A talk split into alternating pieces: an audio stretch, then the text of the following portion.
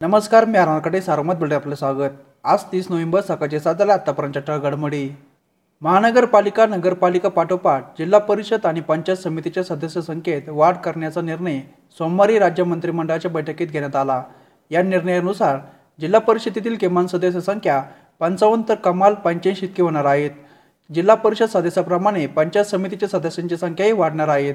पुढील वर्षाच्या सुरुवातीला राज्यातील बहुतांश जिल्हा परिषदांची निवडणुका होत आहेत. मात्र जिल्हा परिषद सदस्यांची संख्या वाढणार असल्याने जिल्हा परिषद पंचायत समिती निवडणूक लांबणीवर पडण्याची शक्यता आहे.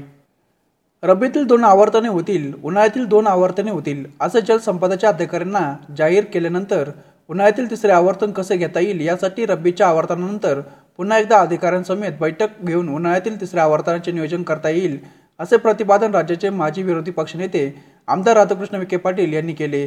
गोदावरी कालव्याच्या रब्बी तसेच उन्हाळी आवर्तनाच्या नियोजनासाठी राता येथील इरिगेशन बांगल्यात कालवा सल्लागार समितीची बैठक आयोजित करण्यात आली होती.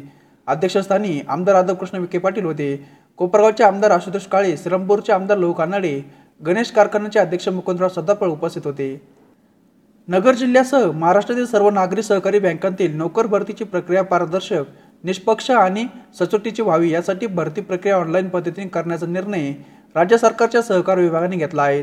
याबाबतचा अध्यादेश जाहीर करण्यात आला आहे राज्यातील नागरी सहकारी बँकांनी कर्मचारी अधिकारी मनुष्यबळाचा पॅटर्न निश्चित करून सेवा भरती प्रक्रिया राबवली आहेत. मात्र ती राबविताना ऑफलाईन परीक्षा झाल्यानंतर काही बँकांच्या प्रशासनाविरोधात गंभीर तक्रारी सरकारला प्राप्त झाल्या होत्या. या तक्रारीची चौकशी केल्यानंतर भरतीची प्रक्रिया पारदर्शक झाली नसल्याचे निदर्शनास आले होते.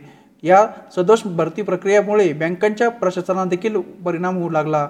बँकेवर विश्वास ठेवून गुंतवणूक करणाऱ्या ग्राहकांना हिताला बाधा पोहोचू शकते. बँकिंग क्षेत्र खूपच विस्तारले आहेत.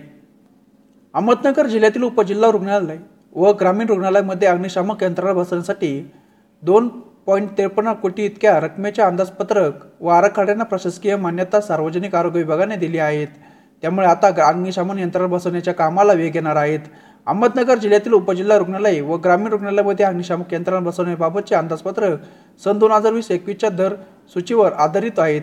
उपअभियंता विद्युत सार्वजनिक बांधकाम विभाग अहमदनगर यांनी तयार केले आहेत.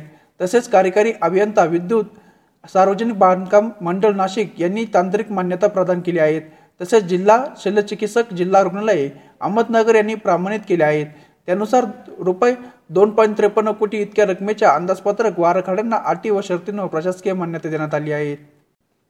जिल्ह्यात परिवहन मंडळाच्या एस टीमध्ये कार्यरत असणारे सातशे अठरा कर्मचारी सोमवारपर्यंत कामावर हजर झालेले आहेत. यात तांत्रिक विभाग प्रशासकीय आणि लिपिक विभाग तर काही वाहन चालक आणि वाहक यांचा समावेश आहे.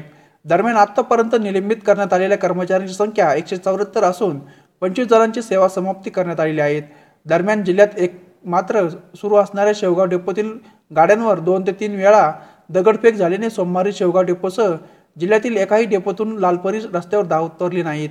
यामुळे सर्वसामान्यांचा प्रवास कठीण झाला असून आर्थिक झळे सोसावी लागत आहेत. या होत्या आतापर्यंतच्या घडामोडी सविस्तर बातम्यांसाठी वाचत राहा दैनिक सारमत किंवा बेड्या देश डॉट कॉम या संकेतस्थळाला.